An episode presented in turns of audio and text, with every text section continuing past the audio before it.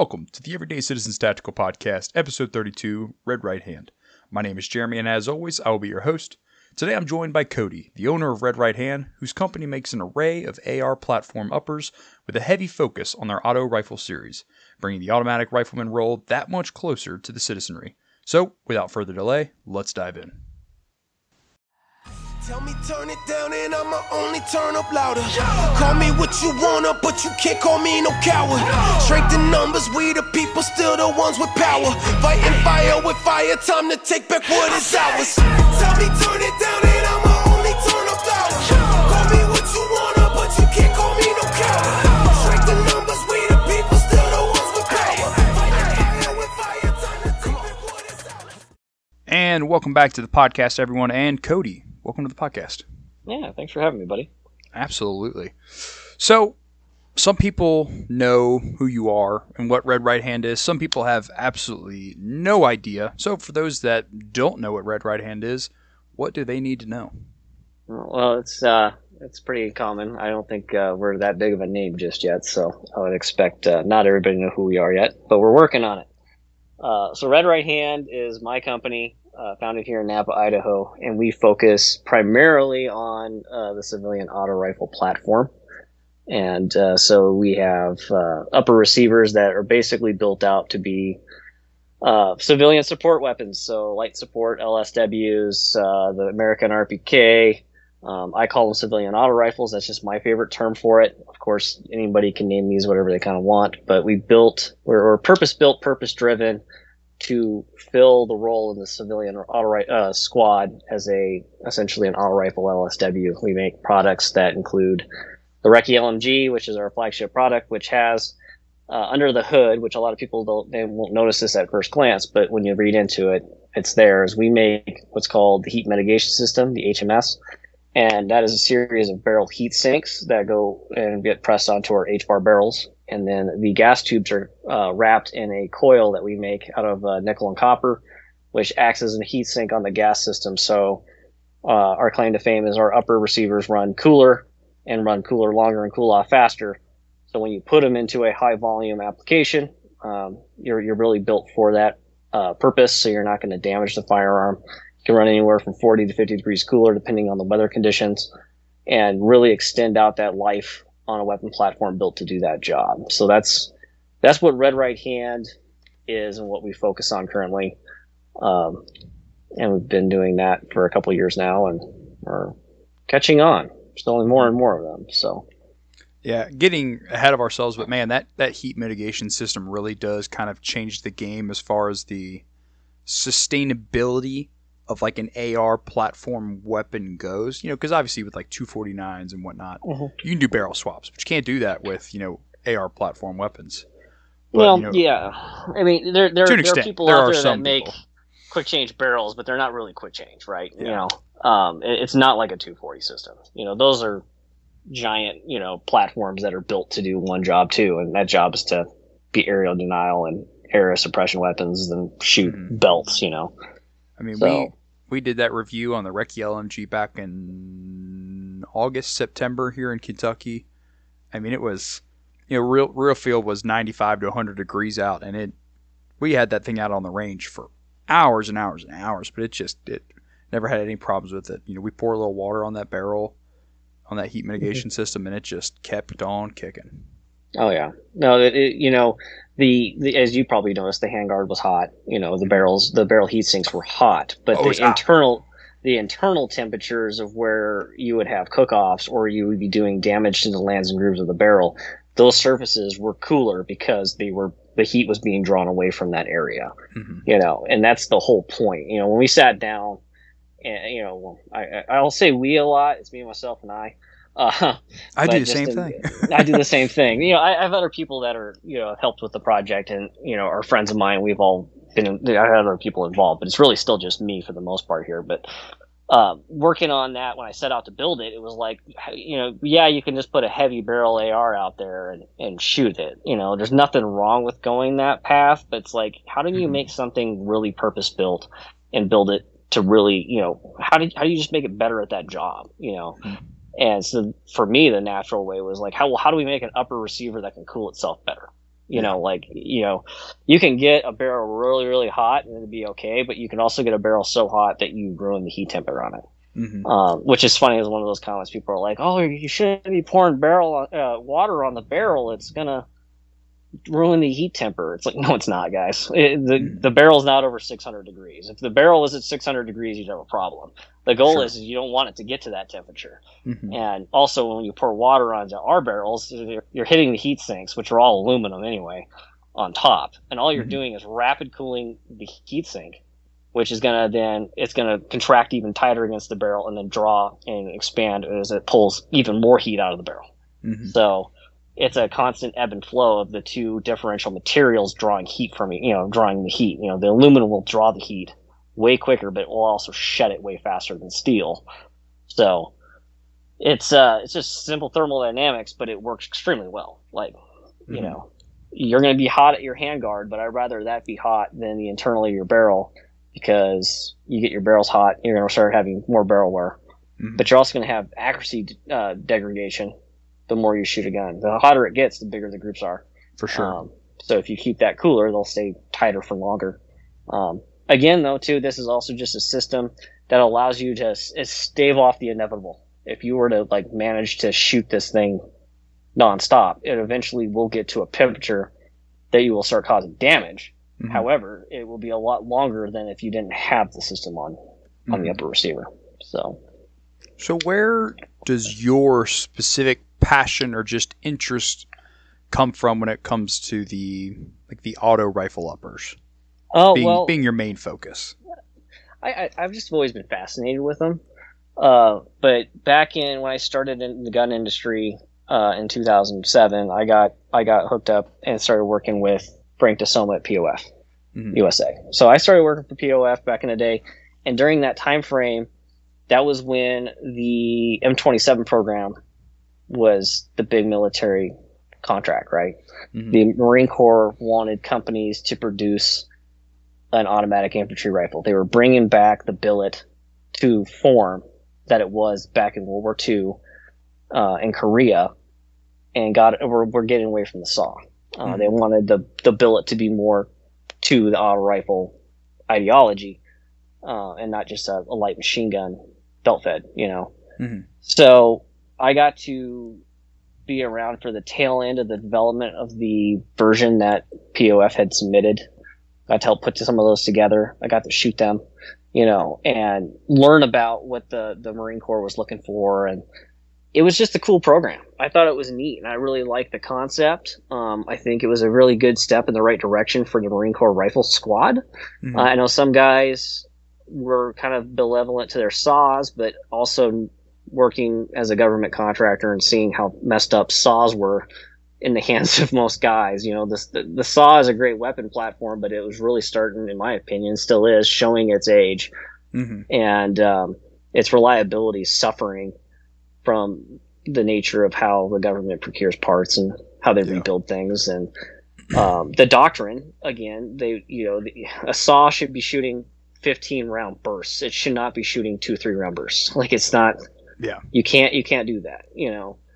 And then of course we all know the giant issues with the magazines um, and feeding from a saw mag uh, on the saws. And you know i just you know I, I i saw that even very young of why the you know the saw's cool but it's not a great auto rifle. It was it was really it was really sold to the government as a light machine gun. And they're like you can stick a mag in it though. You know like it's just it, it it was a very government contract style gun. So i really liked when the marine corps and implemented that personally. I've never, never been a marine obviously i never served um, but i've worked with marines my whole career and i love the marines. So and they're really good at their job and the guys that understand what the rifle uh, auto rifle billet is um, really or really helped me learn that passion about what that is and uh, i've just been fascinated with it. So as a gun nerd gun designer um, and all that fun stuff when it came down to like what would you do for a civilian group of people the most logical thing would be to build an auto rifle you Mhm. know and so that's kind of you know I took that passion and knowledge from that you know back in the day and just started applying it to that when I started Red Right Hand. It was like let's make something neat and unique that will fill a gap in uh, in some demand out there. Hmm. Do you think that if the 249 was revisited and kind of redesigned and parts were switched out, that it could be something different? It could be better, or do you think the 249 was just kind of doomed to be eh, adequate for where it is? Well, the 249 is still a design very much trapped in the 80s. Um, I think the the last meaningful real upgrades basically changed it to a whole Mark the Mark 46, where where they basically FN took took it to the to the gym and and strengthened it and lightened it in all the right places. Mm. Um, and then, you know, at, at the end of the day, though, I think they got rid of the the magazine feed on that. I, I have to double check, but I know the Mark 48 does not have a magazine feed. Mm-hmm. But you know the I don't know. It's just not. It's just still a big system. Um, mm-hmm.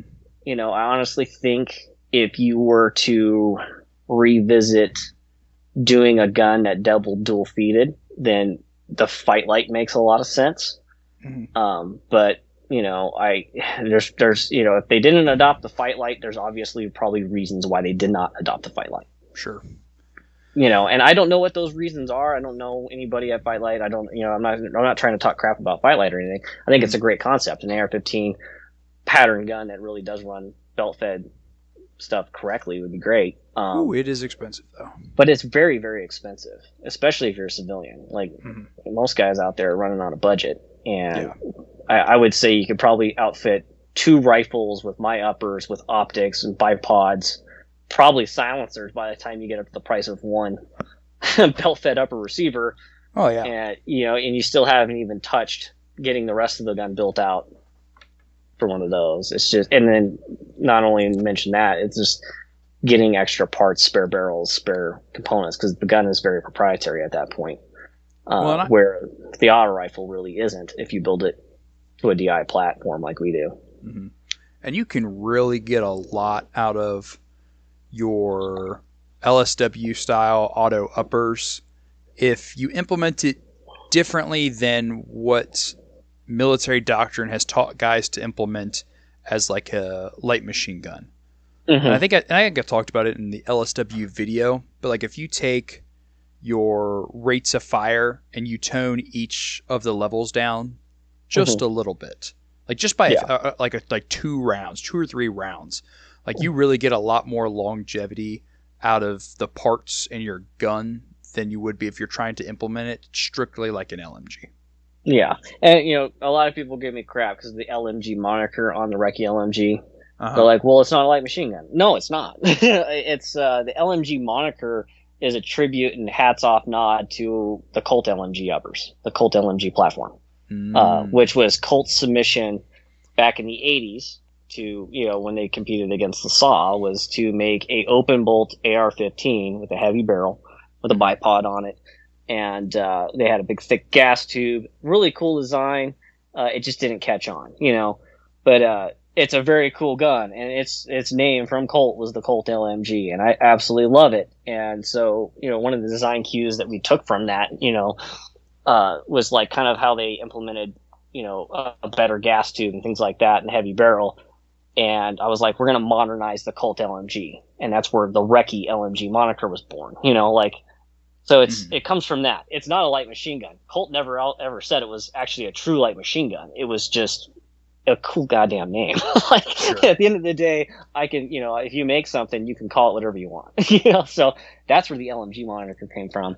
Um, sorry, that's a tangent, but you know, a lot of guys go LMG. Well, then I should shoot this like a saw. No, mm-hmm. it's it's not a saw. It's an auto rifle.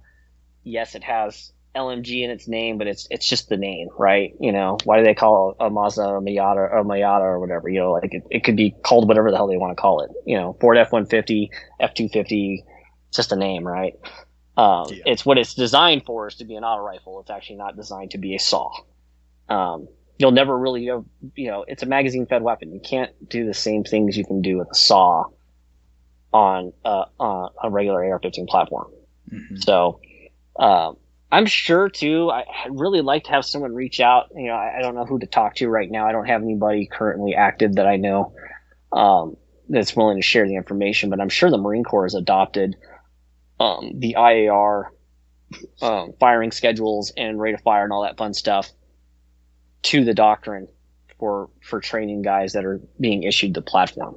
I, I would imagine. I would imagine they would have by now. I know, like mm-hmm. when I was still in in the late twenty teens, mm-hmm. the IR wasn't necessarily being treated as, you know, the LSW replacement at the at the infantry squad level.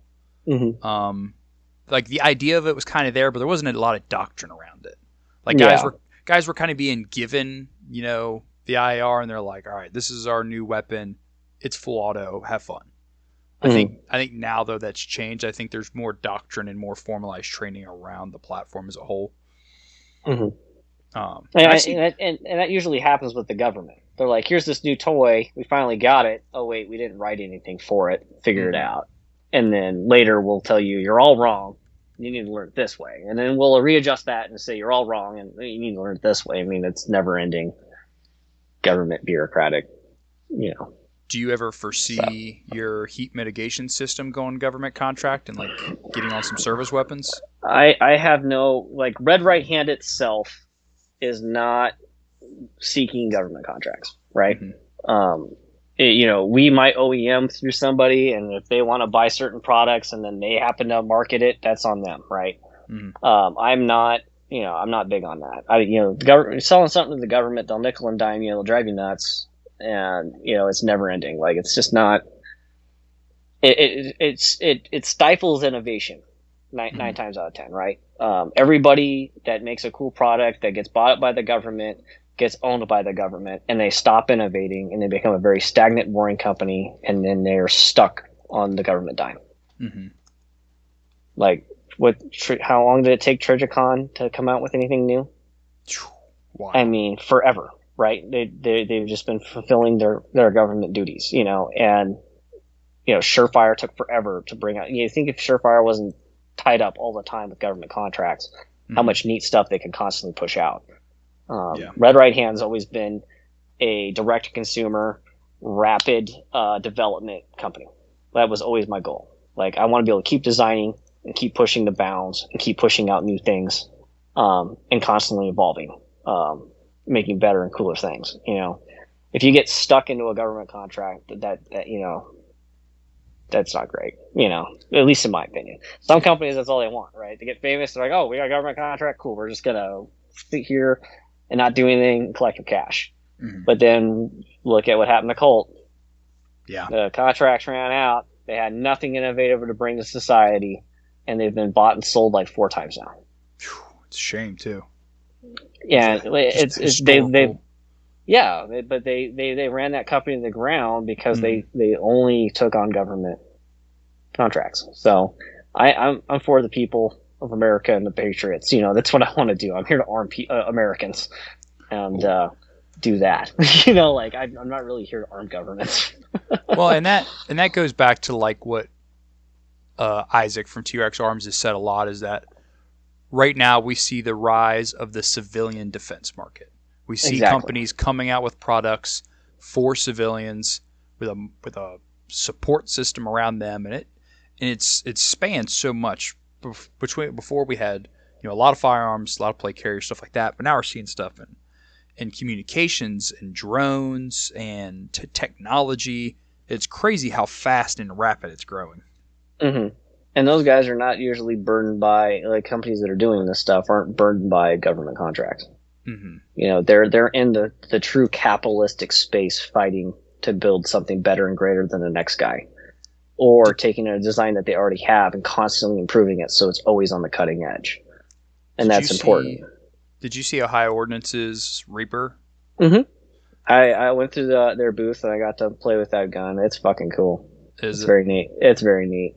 There's a lot of design design draws from other weapon platforms in it, mm-hmm. but that's every gun you can possibly imagine. Sure. Like everything's been invented. And nowadays, it's just how you how you machine something.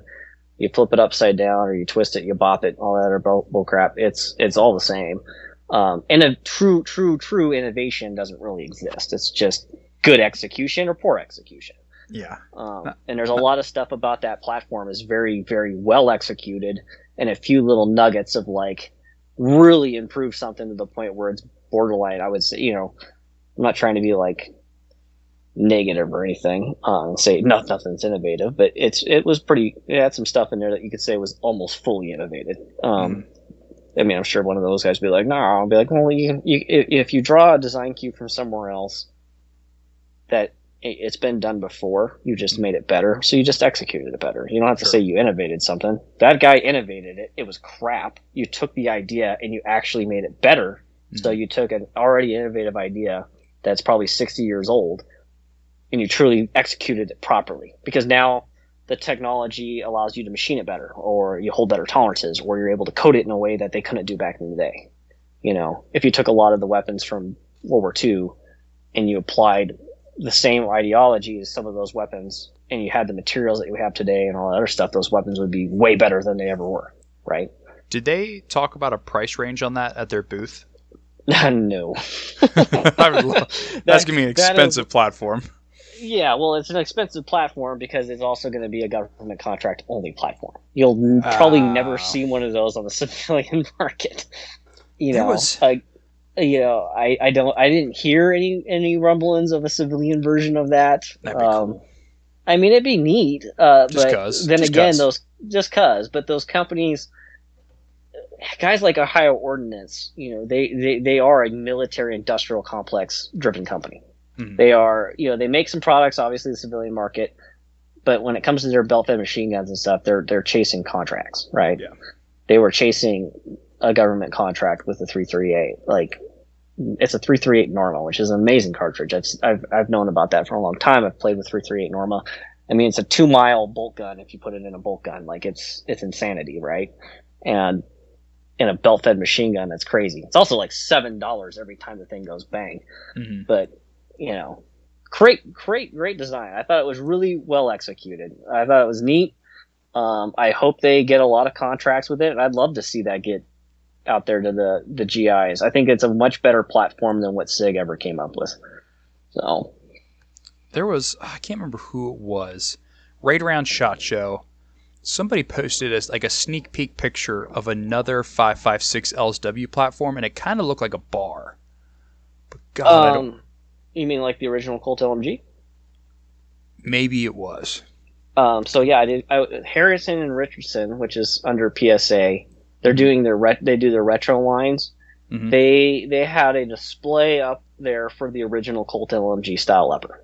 Nice. So and I and I, I love it. And a lot of guys were like, "Oh, then it's going to be cheaper than yours. People will buy that." And I'm like, I mean, no, I'm I'm all for people having whatever they want, right? I mean, I want one. Hell, I'll buy one. yeah. Um, it's an A2 upper though, right? So it's an old carry handle. It runs the A2 sights. Runs, you know, carry handle is a carry handle with the A2 front sight post. Got the big square handguard. You know, um, it's got the big 936 barrel on it with the the proper A2 front sight post that actually fits that barrel profile, which is extremely expensive to make.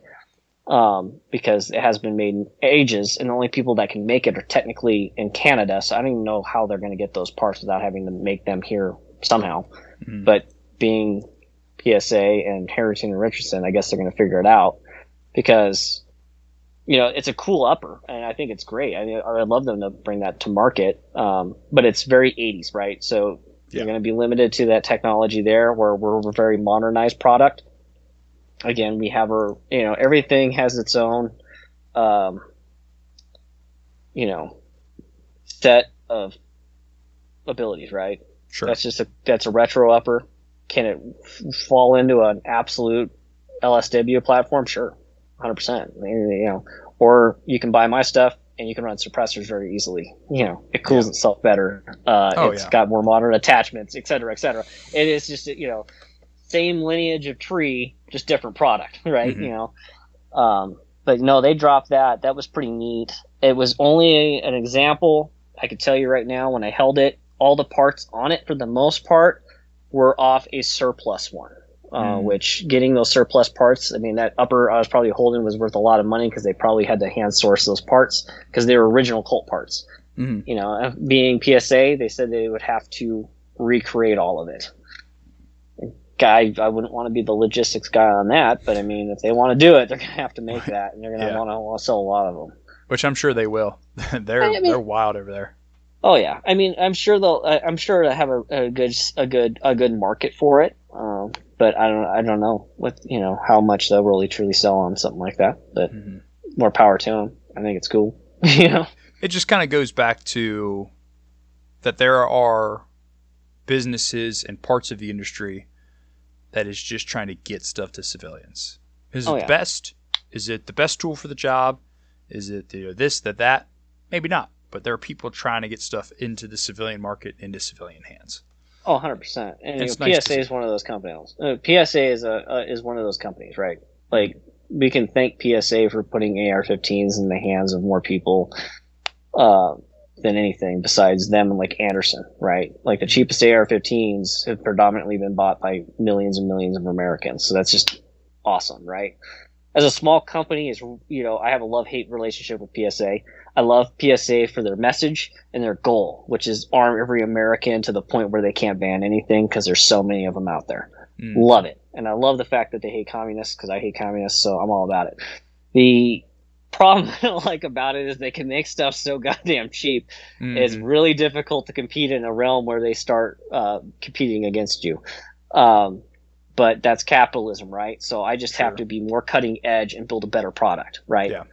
There will always be a market for PSA stuff, but there will always be a market for my stuff if I keep doing my job right. So well, and I think it's part of the job, you know. Yeah. And I think with time, everybody goes through phases where they just buy anything and everything that's cheap and firearms and gear and all that kind of stuff. I mean, it's like I was telling you the other day. One of my one of my buddies from a different state was like, "Hey, you know, we've had this random heavy barreled AR upper on a bipod we've been using as our quote unquote LSW, but we're finally going to buy a red right hand." Like I think it PSA and companies like that, they're the ones that get people in the door they Mhm. hang around a little bit then they then people come around and they're like okay bigger no. better higher quality yeah, it, it's definitely one of those things where they they they've realized if they're gonna step up their game, that's what they need, right? You know, I, I build a very serious weapon platform for that reason. You know, for the guys that are dead dead set dead serious on it. You know, I, I make something that I believe you can take into combat. So uh, we don't make anything that's considered a, a range toy. So Sure. which talking about innovation and whatnot that brings us to your most recent uh you know new line of, of upper products that you've kind of been teasing about on social media the msw hmm uh, Yep. you want to tell everybody about that Yeah. So the Recce, we're calling it the Recce MMG just because that was the first moniker I did, but it is a true MSW. It's a medium support weapon. So uh, we will be making, uh, taking our heatsink technology and applying it to uh, AR-10. So for the guys that have been hounding me for the last two years to do it in 308, I was like, literally, I dropped the 556 and I get messages immediately, do it 308 you know, do a barrel roll, you know, like yeah, just just just make it out of nowhere. You know, we've been I've had I've had the drawings forever Mhm. and it wasn't until last May did I make the very first one. And the development on it's slower than the 556 guns, right? Because Uh-huh. 556 AR-15s, especially when you do a 20-inch barrel with rifle-length gas systems, it's very easy to know that that combination will last a very long time. The parts Mhm. breakage will be very low, and they're overall very, very reliable because the parts are very consistent. Because Mhm. there is a mil spec pattern to 556. Mhm. When you get into 762, 762 51, 308, you get into the world of AR-10s where it's a free for all of, oh my god, everything's different. Mhm. Um, and that's a that was a big challenge, in my opinion, to overcome because where I can give you an L, you know the LSWs, the Colt, you know the Recce LMGs, and know that they will just run. Like we can put them together, do our testing, do our specking, and put it together, and it just runs. Right? There's Mhm. like literally, it- it's it's plug and play at that point. We know that it's going to be good. It's going to last you a very long time. You know, we've got some bolts that have pushed like fifteen thousand rounds, and they're fine because you just don't break anything on a system like that. Mhm. AR-10s are completely different because there is no mil spec pattern. Guys use different crazy materials. Um, there's no dimensions that happen to match. There's like six different platforms. You got DPMS, you've got uh, um, SR25 pattern, you got Armalite pattern. They're all kind of similar, but they're all a little bit different. Um, and then you have different level of quality of components that are available on the market. Me being the size of company I am, we have our heatsink system, and we have that made here locally. Mhm. And then the rest of the stuff we work with quality OEMs to source the components to build them. Mhm. Um, you know, I don't have thousands of machines or hundreds of employees. You know, we, we, we, we're, a, we're a design company and an assembly company. Um, we get stuff in, we check it for our tolerances, make sure it works, we assemble it the way we want to assemble it, we test it, we ship it. Um, so with an AR-10, there's a lot of parts proving that needs to happen that takes a whole lot more time than doing a 5.56. Mhm. Also, the ammunition's expensive. Oh, Like it's very three- expensive. 308's really expensive. See, where it was really easy for us to take the first few examples of the of the Recce LMG and put 7,500 rounds through it in a couple days, just to make sure that everything was going to wear the way we wanted it to. Rapidly shooting them and rapidly testing them where we could afford to do something like that. Doing that to a 308 is not very easy, especially as a small company, right? You know, the money that develops the MMG is directly related to what money comes in from selling Recce LMGs. Mhm. The more we sell of those, we get a little bit off the side of actual profit, which just gets turned right into R and D money. Like I, I barely take any cash from the company. I just pay my overhead, and that's it. Like the company basically is what's what's paying for everything.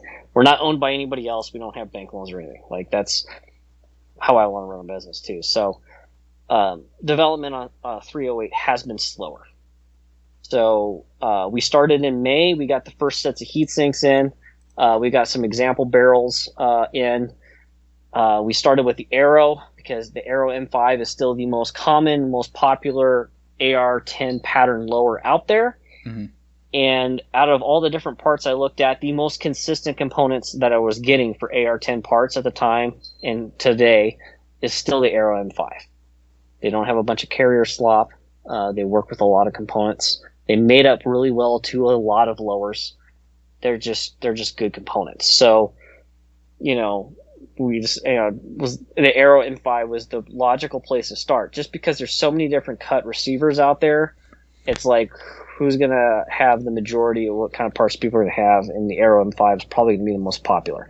Mhm. Um, so we settled on that, and then you know we need a rail system that's going to be big enough to clear the heat sinks. Well, thank God when you do a 308, which is where this is actually easier than it is on 556, most rail systems out there are big enough out the gate Mhm. to clear a heat mitigation system. And our heat mitigation system is actually even bigger um, on the 308 because you got twice the powder burn in, in that.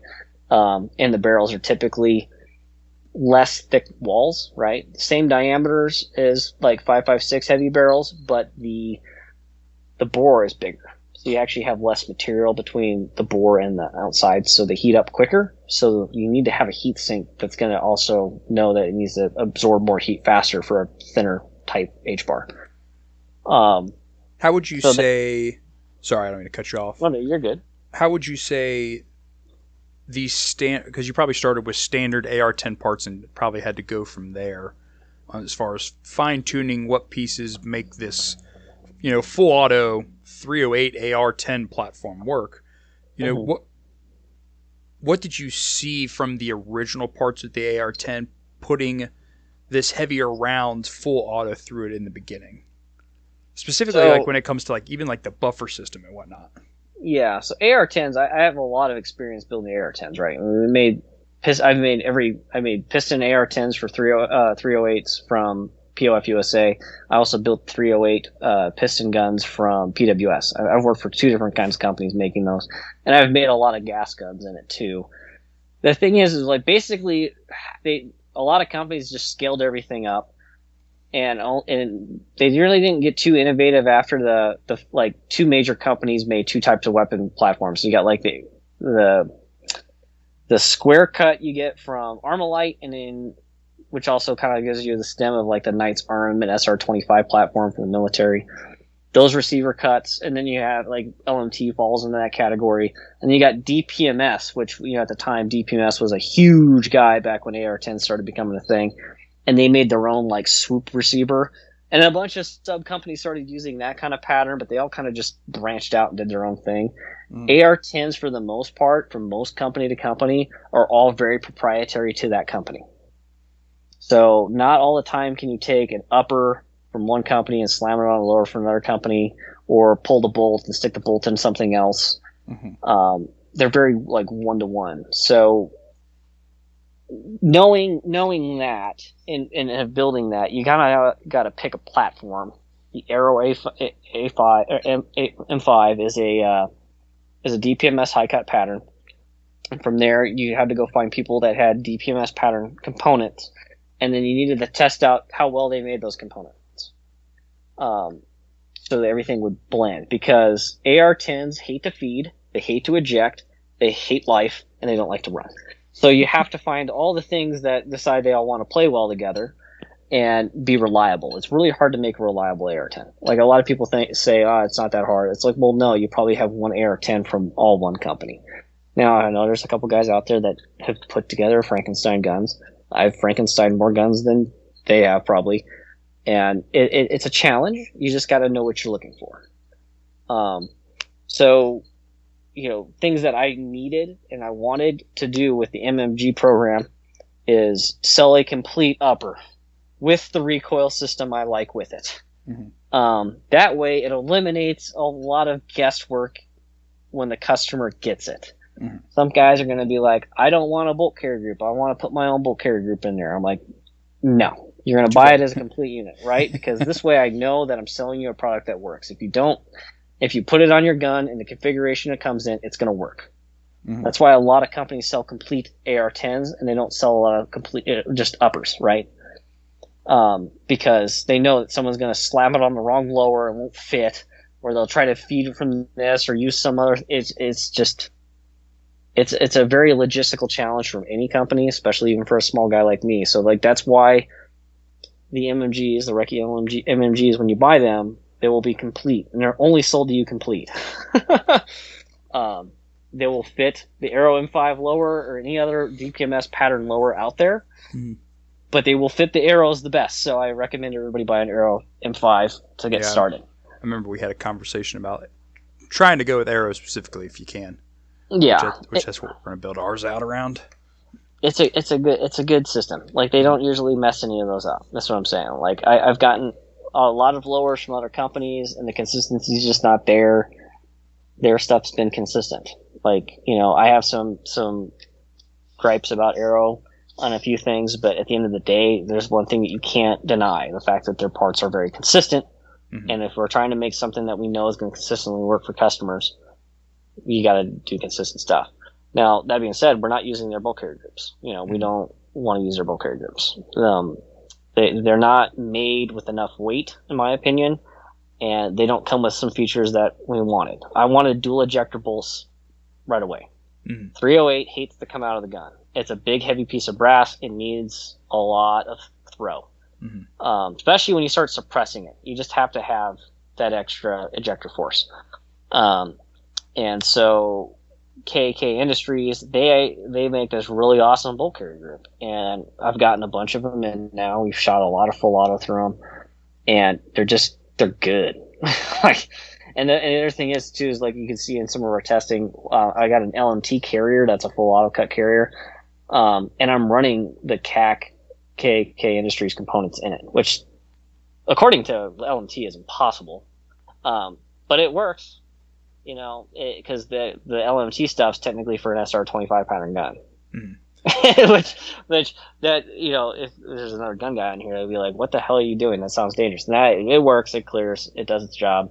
Um, we're not recommending people do that, but um, trying to prove out components. And at the time, um, I needed to get some auto sears uh, that would actually work with the AR-10. The reason why, and we're an SOT, right? So I can make machine guns at will. You know, we pay the taxes for all that crap with our licensing. But the reason why we have so much footage of 308 in full auto is because It's the only way I can get the round counts up really fast and really run a gun stupid hard. Sure. The average guy probably won't run it that hard. Mhm. Um, so if it can hold up to that kind of abuse, it will hold up to any abuse below that amount. Um, so at the time where I was running a welded setup, uh, a welded auto sear and uh, an LMT carrier, but we've since then been able to uh, get a, a specialty AR10 auto sear because none of none of that stuff matches to a normal M16, right? So even even making a machine gun is even more difficult. Um, so the KAK carriers, you know, they are cut for a full auto trip. It does in fact work uh, for the SOT guys out there that want to convert them. They're going to have to do a few other modifications to them to make them truly full auto if you're an SOT. But um, the weight is important, right? It's not a skeletonized tail. It's a full M16 style tail. Um, it's great materials. The bolts are solid. Big fan, right? Double ejector, which is important. Um, we run rifle speed on everything. Uh, uh, we, we do offer some pistons out there, but we won't offer the, th- the MMG and piston because there's just no piston kits available for AR-10s. Mhm. Like, and I also I I don't like piston ARs, and I've built thousands of them.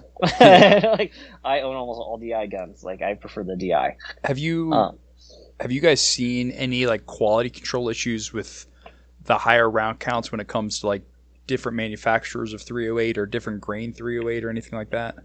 I mean, you talking ammunition or components? Am- ammunition, ammunition. Uh, you know, ammunition for 308 is the SAAMI spec's the same for 7.6251 and then 308 Winchester. It's the exact same thing. Unlike Hmm. 5.56 and 223 Remington, those are actually two different SAAMI specs. 308 and 7.6251 are the exact same.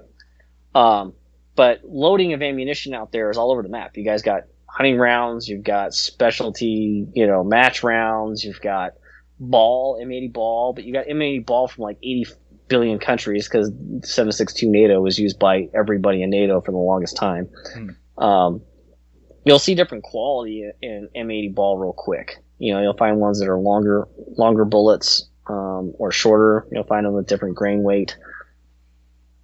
You know, buy quality ammo. Don't go buy a bunch of cheap crap uh, if you could avoid it. You know, uh, I like like PPU and all that fun stuff from Serbia. You know, anything that's an M80 ball from a real good NATO NATO ally is usually pretty good. Buy all black tip. Yeah, black tip. If you can find it, you should buy it. Um, talking about But- Palmetto State that I'm looking at right now? Uh, Palmetto State, they, I, I've been shooting a bunch of their AAC just 150 grain ball. It's their equivalent. I think true true M80 ball is like 147 grain, See, but they they're got- making like 150. Um, yeah they, they, got, got, a one, handful of match rounds too on there. yeah they got 150 grain black tip the the saber blade for 85 cents a round. Nice. I believe that that saber tip stuff is basically their version of AMAX. Mm. Know, it's not armor piercing or anything cool. But, Yeah, yeah. uh, It's not as cool as black tip 30 six. yeah. So when is not the finding much of that. Yeah.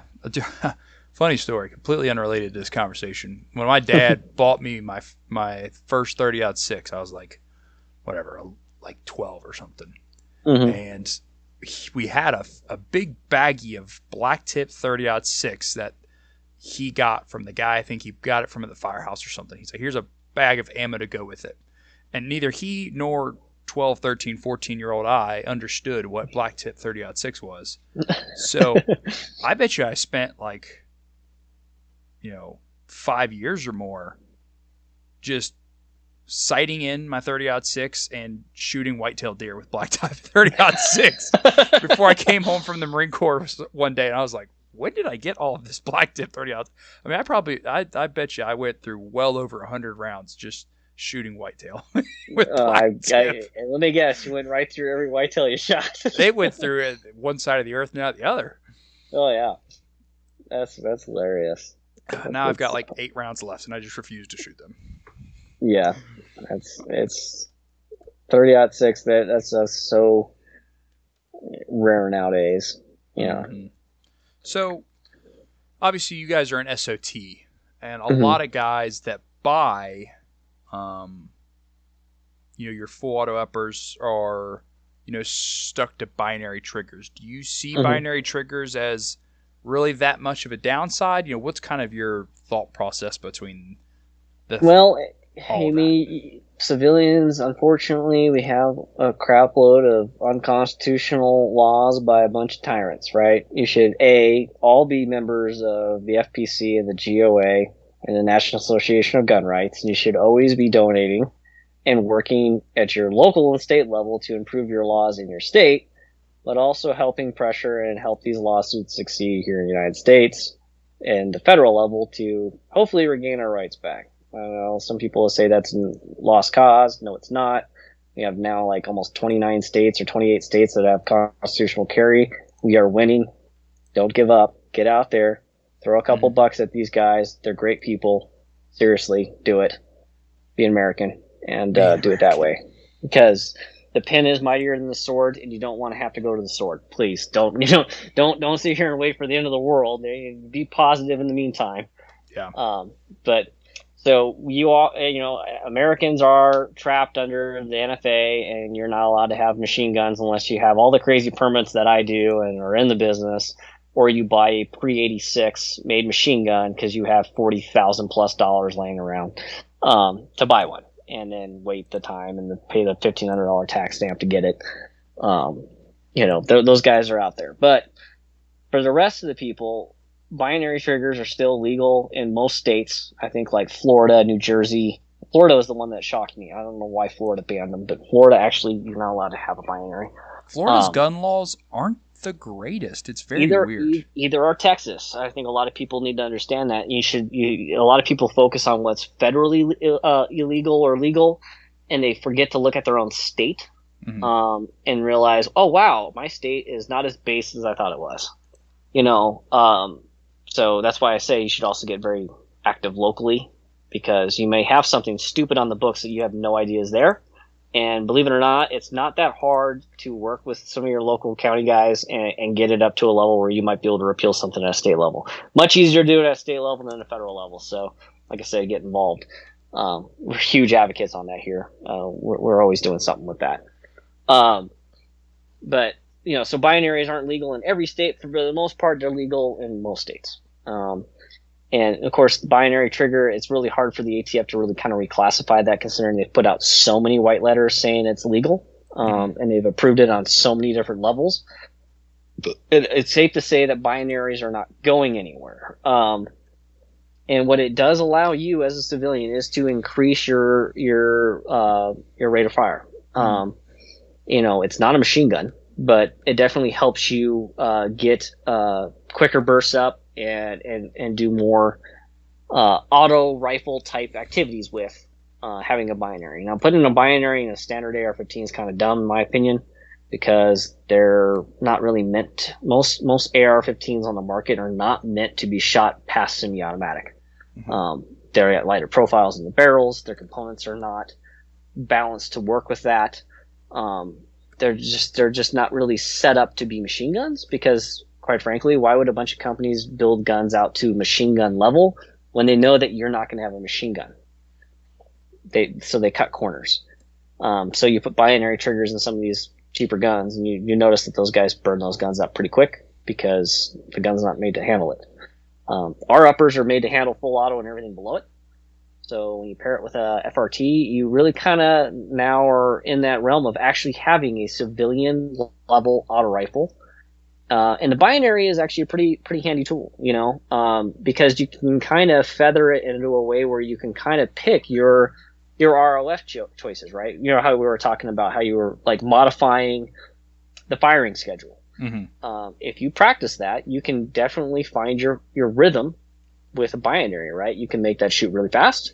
You can make, make it shoot at a higher tempo, or you can run it back down to semi-automatic, or you can make it go bang, bang, bang, bang, bang, bang, and you, you can keep that consistent. You know, you can you can get consistent with a binary trigger. Mm. Um, and I think it's an extremely important part of any auto rifle.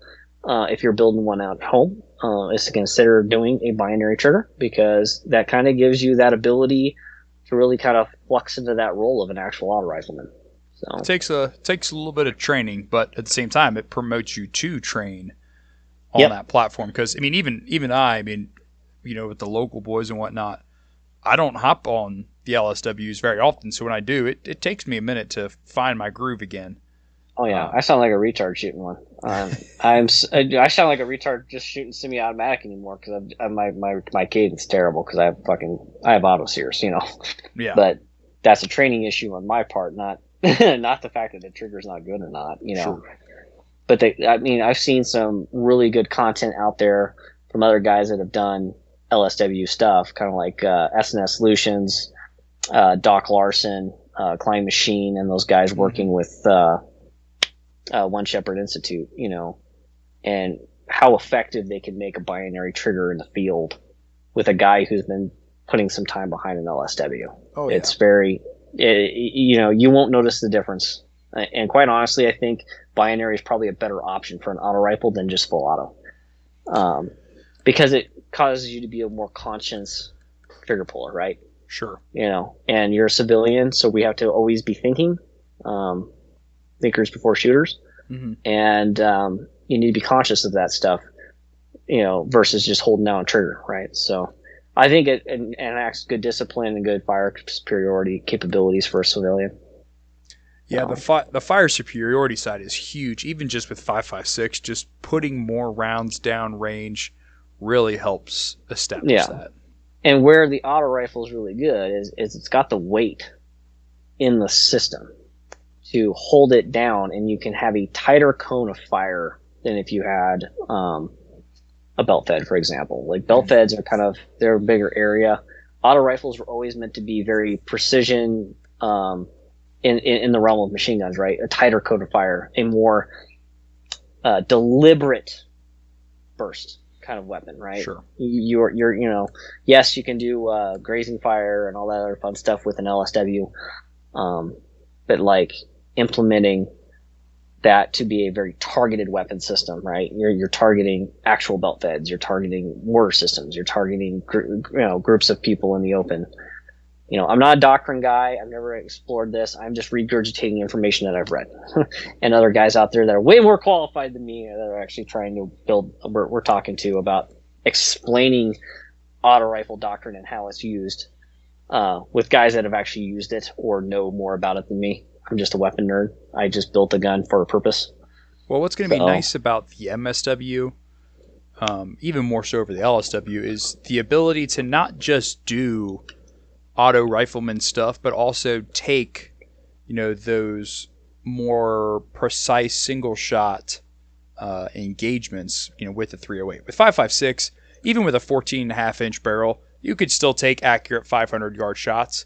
But past Mhm. 600 yards, your 556 is questionable and you know potentially really unreliable unless you're unless you're shooting with very high quality 556 600 yards is about the max uh, you know effective target uh, range of 556 but with 308 even if you want to go more thoughts of hey you know you're a he- you're a, a heavier support weapon but you're also the designated marksman role in that sense take this 600 yard shot it's going to be a lot easier to do that Yeah, you're gonna you're gonna deliver more pain down range too. It's just a heavier bullet with a bigger BC on it. Yeah. So, you know, 308 has a lot of advantage, and that's why, you know, we're using one in ten twist, cold hammer forged nitride barrels. Um, one day we'll see about getting chrome line versions in, um, but right now I can get you the nitride, Mhm. uh, which is going to do wonders for accuracy, and you're going to be able to do that. You know, I, I want people to understand that the Recce MMG yes, it's built to be an auto rifle. It is not a 240 Bravo.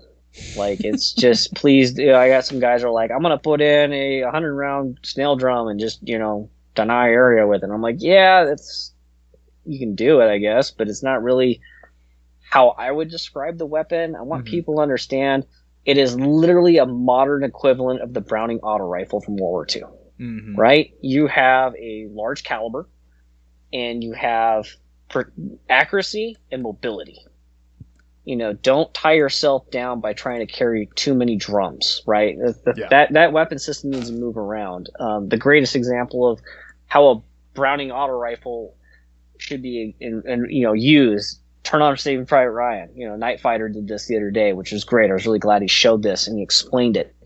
You know, they they find out they're getting pinned down. The auto rifleman is a mobile asset, and he deploys himself because he can operate independently to gain advantage on something that's a crew serve that may be decimating you and destroy that target. Right? You're, you're, you're you know whether that is with bursts of fire or with precision heavy caliber rounds. Right? Uh, you know it's gonna it's gonna destroy technicals it's gonna destroy you know a lot of cover that you know is really now just concealment because you're shooting a bigger caliber at it you know it, it has some more anti-material properties than a 556 would so i mean it's really a mobile platform of a modern day bar i want people to understand that's what it's for. It is covered in heat sinks so it remains accurate longer and it doesn't wear the parts out as fast because it's meant for a higher rate of fire. However, you can shoot it more precision if needed.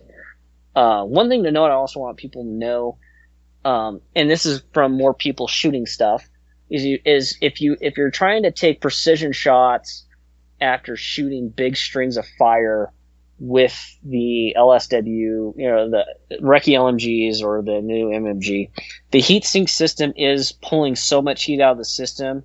You're going to have a lot more mirage than you're going to be used to.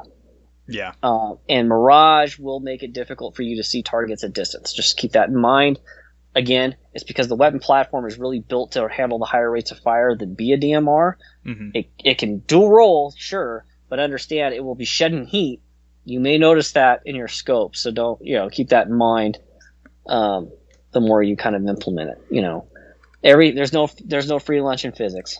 You know, we can only do so much about certain things. It's like we want to mitigate the heat. Well, we're going to have a mirage. you know, And Uh, really- it's basically like having a suppressor the, the entire length of the barrel. So And really, we as you know the civilians that are going to be implementing these types of weapon systems, you know, regardless of whatever title we put on it, we're going to have to realize that we're going to have to implement the MSW differently than we do the LSWs.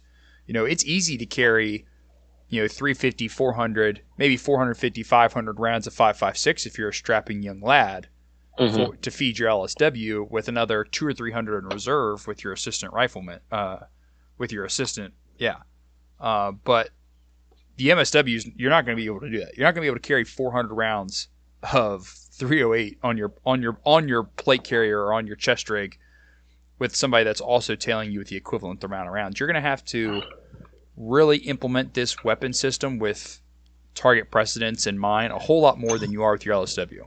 You can't oh, just 100%. you can't just lay down and just you know start just constantly dropping rapid or cyclic rates of fire with this. It's it's a completely different weapon system with a completely different intended purpose. Now, should you have SOPs and a mindset of when to implement it, you know, full auto or binary? Sure. But Mhm. just doing it just to establish random fire superiority, that is not this one's job. That's the job of the LSW. Yeah, And I think the re- yeah the Recce LMG and all those guns in 556 are going to do a much better job at fire superiority jobs than than the, M- the MMG. You know, the MSW is going to, like I said, you're right. It's a flex role with a more specific purpose. Period. And I think that, you know, in the ideal rifle squad, you have an assault element, your first fire team, with an LSW, lightweight, mobile. You know, your assault elements normally move in a little bit more. You've got a support element with the MSW, higher round, higher punch, but they're more stationary, you know, at a more fixed position. And then your security role, you know, doing area denial to forces that might be moving into the area or securing roadways and whatnot. They also have the LSW to put out those higher rates of fire. And each fire team has one of those weapon capabilities. Oh. Yeah, I'm, I'm a fan of that ideology. Um, you know, I'll, that's talk, where I'll talk more too, with you off, offline. Yeah. Yeah, I, I also think, um, which is kind of, you know, we, we make multiple versions of our LSWs, which, you know, we do the Recce LMG and we do the Recce IARs. The IARs are 16 inch versions. They have a slightly lighter uh, profile barrel. They're the SOCOM style HVAR, so they're equivalent to the M4 uh, A1s, and they're covered in heat sinks. Um, they're lighter and they're more mobile. Um, if you know, I still think you should have a 20 inch gun for your main LSW just because you want the velocity I you want the weight. The weight is important because it helps you keep your cone of fire down. but it's not saying that you can't have your team leader or somebody who may be in a leadership position that either is either fixed or having to move around to have an IAR as well. You can prop up different positions as needed, or if your command post is under under deal, you basically have an in the clinch rifle that's also now capable of doing LSW things, mm-hmm. but it's in a smaller package. You know, it's not as good as the LMG as far as like a fixed position or in the bipod, but it's very very mobile. You don't even really notice the fact that you have an M4A1 that's now heat sinked. You know, well, I, and I had this conversation with somebody else uh, in a different manner because earlier you said I don't think every rifle should have a binary. I, will mm-hmm. disagree. I'll disagree with you on that point for that same reason. Is if in a clinch, somebody can become an LSW gunner very quickly. Now you're obviously going to mm-hmm. destroy your rifle a whole lot faster, and just because you have a binary doesn't mean that you should use it. But mm-hmm. in in the grand theory of civilian rifle squads, the, the the you know the rifleman role, is it a bad idea for everybody to have a binary? Mm. I mean, it just depends on your SOPs and your level of training. Not sure. everybody is going to have the money to also train to be really good with their binary. Um, true. And, and, also, too, you're a civilian squad. You're not going to necessarily have the same type of resupplies you would if you were a military unit, right? No, you're no, not going to be able yeah. to chopper and ammo. You basically run what you brung. Well, at least not. And yet. yeah, at least not yet, right? But the but the cap- the capabilities of you are basically what you carry on your back, you know. Mm-hmm. Um, and, but if you also got to remember too, you got eight guys with semi-automatics and they're all pounding rounds out at a pretty constant cadence. So it's a lot of firepower. Mm-hmm. And you got one or two LSWs with binaries. You really you, have got an assload of firepower. Um, it, I don't know. It, it, I think it comes down to the groups. You know, I'm not like like I said, I'm not you know actively out there running through the woods every weekend and all that other stuff. But sure. um, you know, I think I think there's there's a role for everything. I think if you're going to have a, a, a binary in a gun, you need to make sure that you know the limitations of said firearm before you go ham with it, right? You know, sure. it's that's just just that's just my two cents on it. Um, sure, most guns can handle it, I guess, but just understand that some will handle it more than others. Um, when you get guns hot, heat is the enemy of all weapons. Then after that is rust and liberals. So that's uh, something to keep in mind, you know. For sure. Well, Cody, was there anything else you wanted to talk about? I don't know if we actually finished anything on the MMG, did we? Kind of got on some tangents there. Yeah, we did get on a tangent. That, is there is there like a an expected time frame you can share? We're we're gonna launch pre-orders for everything March first for the nice. MM, Recce MMG. Um, Very nice we're trying right now to nail down a few extra uh, options. We're going to try to make an a la carte, right? Mm-hmm. Um, my favorite version, which I recommend everybody buy, is obvious is the version where you get the hydro buffer and the spring, mm-hmm. um, because the way that just it just feeds really good. Um, we know that not everybody wants to buy a hundred and thirty dollar buffer, so um, there is a normal heavy buffer option there with the spring. Um, so you'll be able to build it out in a couple configurations where you can keep it, you know, around the two thousand dollar mark, or you can go up higher. Um, AR-10s are just expensive. I want people to keep that in mind. You know, mm-hmm. we, we went with the more expensive cold hammer forged barrel on these just because it was we were able to get them for our OEM, and you know things like that just cost more money. AR-10s just in general cost a lot of money. Um, it's a very niche weapon platform, but it, it is there to fill that purpose. We'll sell them as complete units. Uh, so far, we know for sure we'll have the Aero rails first, um, but we're also looking at trying to get these quad rails in. Um, I'm just trying to find out what dates they may be allowed. You know, I might be able to get them. So if you end up ordering a quad rail, if I have it available, those might have a longer lead time than the ones with the Aeros. You know, so we don't build and stockpile a ton of product, right? We sure. we stockpile the core components, and then as orders come in, we kind of like tailor build them, right? Because you know it's really expensive to have 80 options worth of parts in hundreds of quantities just piled up. Uh, so you know we're still, like I said, a one man operation, guys. So like we can only have so much stuff on hand, so that's why we're still kind of a build to suit company. You're mm-hmm. basically a la carting this gun. We'll make it for you. We'll get it out to you in a reasonable time frame. Um, and we stand by the product. You know, you have any issues with it, call us up. We'll take care of you. Um, I think it's going to be a very uh, good option for those guys out there. They've been wanting it, and I hope a bunch of people want to buy them. Yeah. it's been a lot of work to get to this point. We've uh, I've actually brought up the release by six months because we just I've just decided I had to put more time into doing it. You know, I wanted to originally drop these back in, release these in like July fourth, um, but I don't think Americans can wait any longer. I think the state of the nation, we need to get these things out to, to the people sooner rather than later. So I would agree because Uh-huh. I mean, I mean, it's it's crazy what the price that goes you know into building a system like this is awesome as it is. As much as I want to see guys just buy the shit out of this, is that you gotta buy the upper. The lowers for AR-10s can be fairly expensive, especially if you're getting custom parts to really make sure this thing performs. You got your Mhm. binary, you got ammo. Oh my goodness, ammo! You've got Mhm. bipods, you've got lights, you've got lasers. You know, for in my mindset, you know, for like the one we're building out, this thing's getting a laser. There's no if, ands, or buts about it. This thing's getting a laser. So Mhm. there, there's a lot that goes into it. oh yeah, it's still it's a weapon platform. It's not a rifle. hmm you know it, it is a system that you're buying you're not you're not just building another ar-15 you are building a specific weapon platform for a specific duty right? You know i want people to be financially responsible too. Don't just buy it because you think it's cool. Like buy it for a purpose.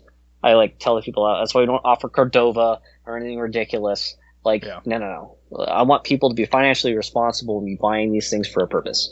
That's what they're built they're purpose driven purpose built so you are you know people that are buying this should be dedicating that to an actual uh, role you know? In, in this case the Recce MMG will be the an MSW a medium support weapon which I believe I'm the only guy making that you know uh, because the customer base wanted it Mhm. and so I'm always listening and I'm always trying to come up with things that you guys want you know if we can make a very good product and and bring it to market we'll do it you know And train, guys, train, train. Not just take this thing to the range and shoot it, but also you got to hike with this thing, patrol with this thing. You got to really put in the work behind it. Yeah, you're gonna want to you're gonna want to be a mountain goat with this thing, and get it around because it's it, it is not a light weapon platform. Still lighter than carrying a, an a M60 or a 240. That's or that's obvious, but it's not one of those platforms. So it's just a very heavy AR-10. I mean, I think if you if you can figure it out like a, a base rifle with no optics and stuff, you run like a PSR stock a PSR light on it from Magpul. I think we were around like 10 pounds. So then you got to add your optics, and remember, every D50 you slam into this thing weighs four and a half pounds loaded. So yeah. keep that in the backpack maybe, and, and rock some 20 stick, 20 round sticks or 25 round sticks. Um, and just remember, it's a it's a it's a BAR. It's not a not a 240, not an LSW. It's an MSW. So run it like a a, a modern day BAR. I'm just upset they don't make drums bigger than the 50. Uh, there's a couple people that make hundred round drums, but from companies that make magazines that aren't very reliable, in my opinion. I think the D50s just like will be the king for this, just like the D60s are for the LSW. I think I think honestly, the D60 has a huge run in the in the category of the Quattro Quattro setup. I really do. That's I don't know if you want to talk about that or whatever if you got time, but the No, the, go ahead. Dive in. the the the D60s are great. D50s are great for 308. But in the world of 556, I think the biggest game changer that's come along um, is is the Quattro 15 setup with the Quattro 53 mags from Desert Tech, Mhm. and hands down, um, the firepower capability, the packability, and the price point to go over to a Quattro lower and run those over a D60 is just financially a better decision, and you have a killer product. Um, the D60s are great; they're reliable, but they're a bitch to load. You're not going to load. You, you've loaded those. Mhm. They're not. Oh yeah. They're not easy. You know, you, you imagine trying to load one of those under fire.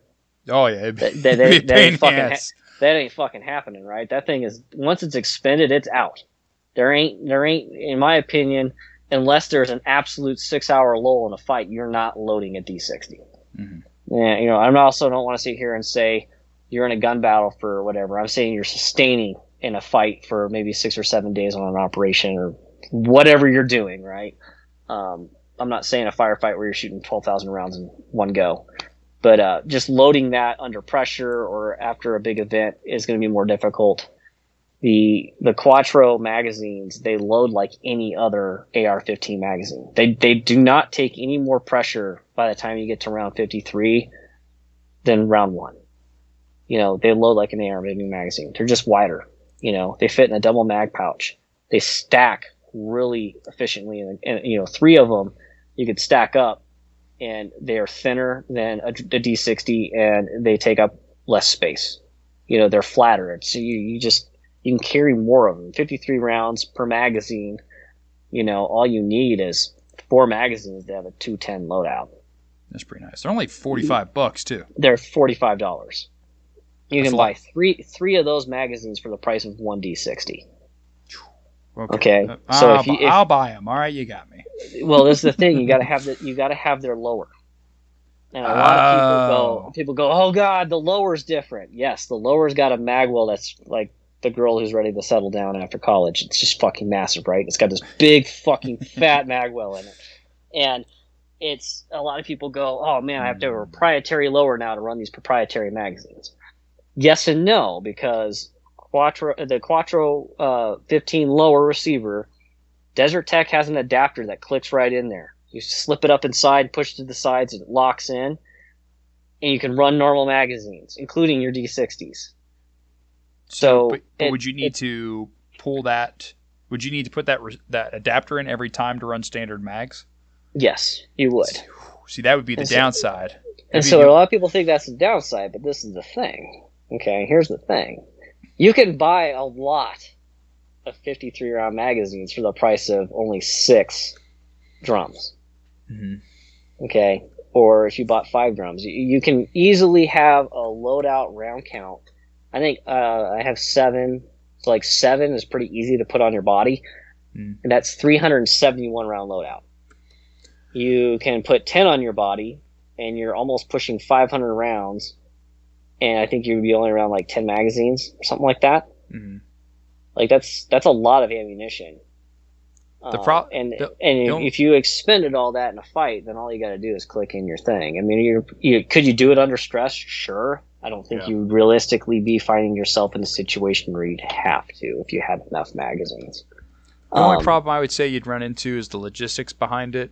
One, Mm-hmm. i- acquiring more mags after shit goes horribly south. mhm, Because you're not going to, re- for everybody that thinks you're just always going to retain your mags, that's not, mhm. that's very No, it's not true. the truth. That's why I say buy bunches of them. But yeah, But- you're right. You could run out, but then all you got to do is just rock the wonderful adapter, and you can run all your standard magazines the rest of the time if you needed to until you got got back into more. Mhm. But also, this is the other thing I want people to understand. There's no rule saying at one point or the other you can't just pick up a lower and slap it on your your upper and, Sure. and run a standard one. You know, the the other thing about the Desert Tech lower that a lot of people don't know is it is bigger to accept that magazine, but it weighs the same amount as a normal forged lower. Hmm. So you're you're not gaining any weight. It's fully ambidextrous. You have a magazine release on both sides. You have a bolt release on both sides, as well as a bolt catch. So you could actually lift lift the PDQ lever and lock the bolt to the rear with your trigger finger, if you're a right-hander, um, and release it as well. So you're getting quite a lot of uh, nice features that you would get in a in a in a fully ambidextrous high-end lower, Mhm. and you also have a lower now that can accept every magazine ever made. You know, it's not only is it accepting the the Quattros, but it accepts all the stick mags that you can find, the D60s. You, you can't run a you can't actually I should say you can't really run the snail drums on them, but I don't recommend running snail drums for anything. I don't think they're very reliable. Um, I don't know what your experience is with those, but I'm not a big fan of those. Um, C C C mags or Beta Cs or Yeah. whatever. You can Um, get so you can get the Quattro lower and a magazine as a package deal for two forty nine. That's not that bad. No, it's not bad at all. If you're if you are starting a build from the ground up, I think it's a, actually it's worth looking into. You know, if you guys are already got binary triggers in a normal lower and you don't really want to try anything new, you don't don't buy it. I'm not saying you have to have it. Mhm. Um, I'm just saying that the fire capabilities out of those 53 round magazines is amazing. And the best part is too, when you put them in the gun, they're no longer than the 30 round PMAG. Mhm. Like you, you can get really low to the ground. A lot of guys tell me that they like the P round, uh, the 40 round PMAGs. I fucking hate them. They're too long. Yeah, too long. I, I, I can't get into the ground. I'm not a big guy. I don't, you know, the auto rifleman is going to be the first person they're going to try to kill. Like you come on contact, you're going to find the weapon system that's putting the most hate on you, and you're going to try to suppress that guy. If your head's sticking up too high, you're going to get canoed. Like it's just, I mean, that's just science. You're going to shoot at the guy that's shooting you fastest. So if you can keep lower and have more rounds on tap, and the magazine change is, is literally like you just grab the magazine just like you would a normal AR mag, right? You're not having to pick a drum and hold it in a weird way to insert it and roll your hand. You're literally grabbing it like a beer can, slamming it in your gun where your thumb's right where it's at, dropping the rounds and going. It, it there's no extra fumbling. It's just a fat AR magazine and it holds 53 rounds. Mhm. Like it's it, and they're reliable as shit because there's only one big spring in it. You know, you get like the the the Surefire magazines and, and stuff where they have like that coffin style, right? Where they they go from a quad feed to a, a double feed, like a standard AR mag. They have multiple spring sets and they always jam. They just do. They just they don't run very well. This one's so simple and fat. It is the design was they made the quad stack feed with one magazine and then they built the lower around the magazine, Mhm. which is smart, right? Instead of trying to do the constraints of the mag well, they just made the magazine work and then make it work 100% of the time and then made a lower that just fit it. You know, I've already got a handful of those magazines now. I think we had, I got I'm going to have a total of 18 of them here shortly. Nice. Um, wow. Yeah, that's uh, almost a full case of ammo. It's like 950 rounds and 18 magazines. That is like- nice. That's a lot of fucking ammo to, to truck around. And if you shot that much ammunition up in a fight, you I mean hopefully you're picking up other cool things off the ground and more ammunition off the ground. Otherwise, what are you doing? you know, like um, I, I I think logistically you can if you if you're getting started, it's a good place to look. Um, Yes, I- cons- I would and agree. consider it. Mhm. Um, if you ever make it out here to Idaho, you're definitely, or or I make it out to Kentucky, there we'll definitely, uh, One day I need to make a trip one. out west. yeah, you gotta come out here, man. It's great. Mhm. But uh, we'll we'll have to show you that because that uh, I think is a real. I don't know. I think it has a lot of potential for a purpose-built LSW, especially Yeah. because it has the adapter. The adapter's seventeen dollars. You can Yeah, buy a couple bad. extra of them. You know, you can have a couple extra in case you lose any parts. Like Sure. they weigh nothing. Yeah. You know. Really, I mean, when you Um, think about it, it wouldn't be that expensive to build out a standard lower and put it to the side. No, uh, not at all. I mean, realistically, you think about this. This is an investment weapon platform. Yeah. You know, you you, you can should consider it has a higher budgetary allowance than an individual GPR. Right, right. Your general purpose gun. It is built for a purpose. There's nothing saying there's no rule books on this stuff. You know, that's why we sell them with rifle speeds.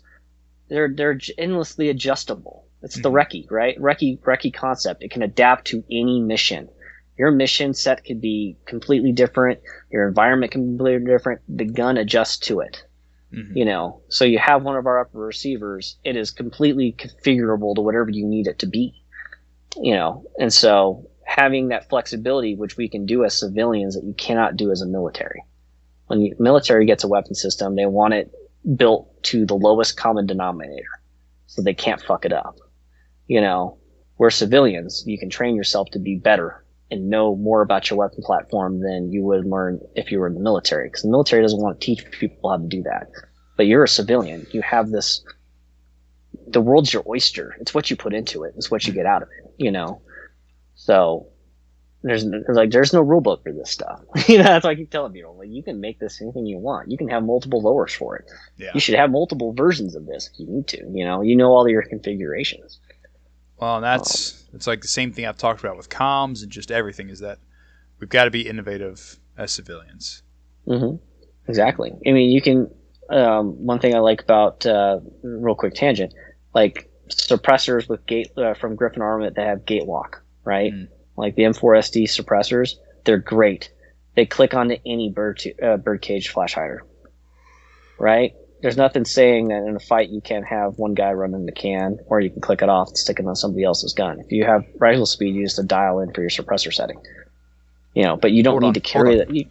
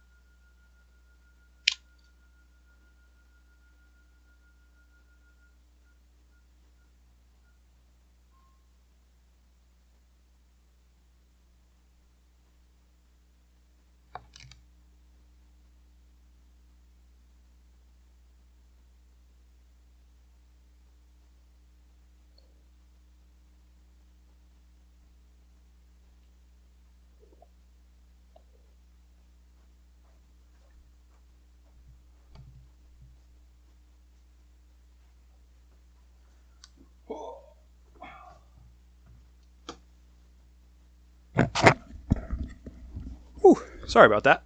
you good there, bud? Yeah, my security system decided it wanted to go off. Oh, that's fun. Yeah, so I was like, oh, wow, it just chambered around. I wonder what's going on. that's why when I'm home, the keys to my safe stay in my safe. yeah. That way, I can rapidly close with and destroy whoever decides to give up their life entering my house. Well, well, welcome to the castle doctrine. yeah, no, I just have my pistol always here, so when I got a rifle, never that far, you know. I can't wait to. Yeah, I mean, I had my pistol, but I was like, I looked right across the room and I was like, well, my keys are there, so Yeah.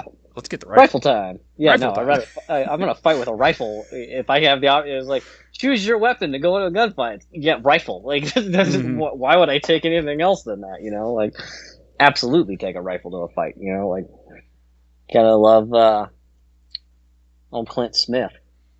Rifles put holes through people.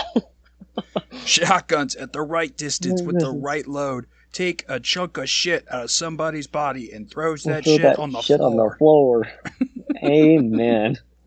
Though I hate, though I, though I'm not a shotgun guy. You won't. see no, me. I, I rather. I hate shotguns. I will. I will fucking straight up go to the trap range and shoot five five six at fucking clays. Like, if I could, I would.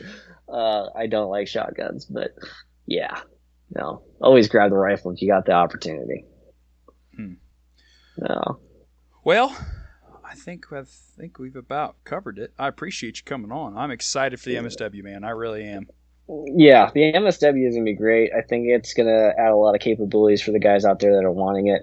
Um, of course, you know, long as its initial success is there and the the continued uh, support for it from the community, we'll we'll keep making stuff like that. We'll keep making advancements to it. You know, the like the IARs don't sell as much as I sell L- uh, LMGs, for example. Sure. Um, so the advancement there is just kind of like we offer a few different configurations, but we're not really investing there unless people want to buy more of them, right? Um, the LSW, uh, the LMGs, and all that stuff, the Recce LMGs. We're going to see a couple more upgrades to that this year because it is it has been our bread and butter, and it's it's a great platform. We sell a lot of it, so um, we're going to try to eliminate some. Uh, you know, outside factors that kind of limit production by bringing more of our own components online as money allows. You know, hopefully this year we'll also get around to a a rail system that's not the uh, Midwest Industries, but more of a domestically produced one here in Idaho with my own Mm. my own design. Um, that because that can kind of help us not have like right now we're in February right now we're just waiting on Midwest Industry Rails to come. Sure. You know, everybody that's been uh, waiting has been notified and and and you know, they, of course, I have really great supporters and I have great customers, and they understand. I'm very very open and transparent about where we're at in the status of completing orders. Um, you know, when we say it's a, a, a four to six week lead time, we we really honestly try to get it in there before that time frame. But if it's ever going to be any longer than that, I like personally email people and let them know what's going on. Like I just believe in that level of customer service, and uh, most people like that. You know, we're still a small company. I wish I could have thousands of parts on hand, but sometimes I just can't do that. So uh, the rail system, I think, is going to be our, our next big thing this year outside of the MSW program, um, because you know we're just trying to alleviate supply chain issues Mm. of just you know if Midwest is between runs, sometimes I can't get them for a couple months, and that just really sucks. You know, like if I had my own, I would know when more needed to be made. You know, so but the 308 is coming, and I appreciate you guys looking at that. We're gonna get you guys your sample out there to help promote it, obviously, but we want to get your feedback on it and your see your doctrine and uh, you know help people understand the concept a little bit better. You know, Sure. I, I don't I don't consider myself an expert in the field um, of like actually employing certain things. So I don't sit here and try to talk doctrine of like how I, you know, I have an idea of how it should be used, but I'm not an expert by any means. So I usually turn to guys who have employed these type of weapons before or have been in the military where they've worked in that type of stuff because they can explain it better and have actual, you know, weight behind their statements versus me, a gun nerd who just regurgitates information that I've been told, you know. So um, I, I think it's going to be a good year. So Well, we definitely appreciate you. You know, you and I have, uh, have of course developed a friendship, but I love what Red Right Hand's doing, and I'm excited to see what the year brings you guys. oh, well, it's going to be a it's going to be a fun year, man. It's going to be a fun year. Lots to come. Well, Cody, my friend, thank you for coming on, man. Yeah, appreciate you guys. You take it easy. That's all I've got for episode 32, Red Right Hands. As always, guys, train hard, train often. Tell me turn it down and I'ma only turn up louder. Call me what you wanna, but you can't call me no coward. Strength in numbers, we the people, still the ones with power. Fighting fire with fire, time to take back what is ours.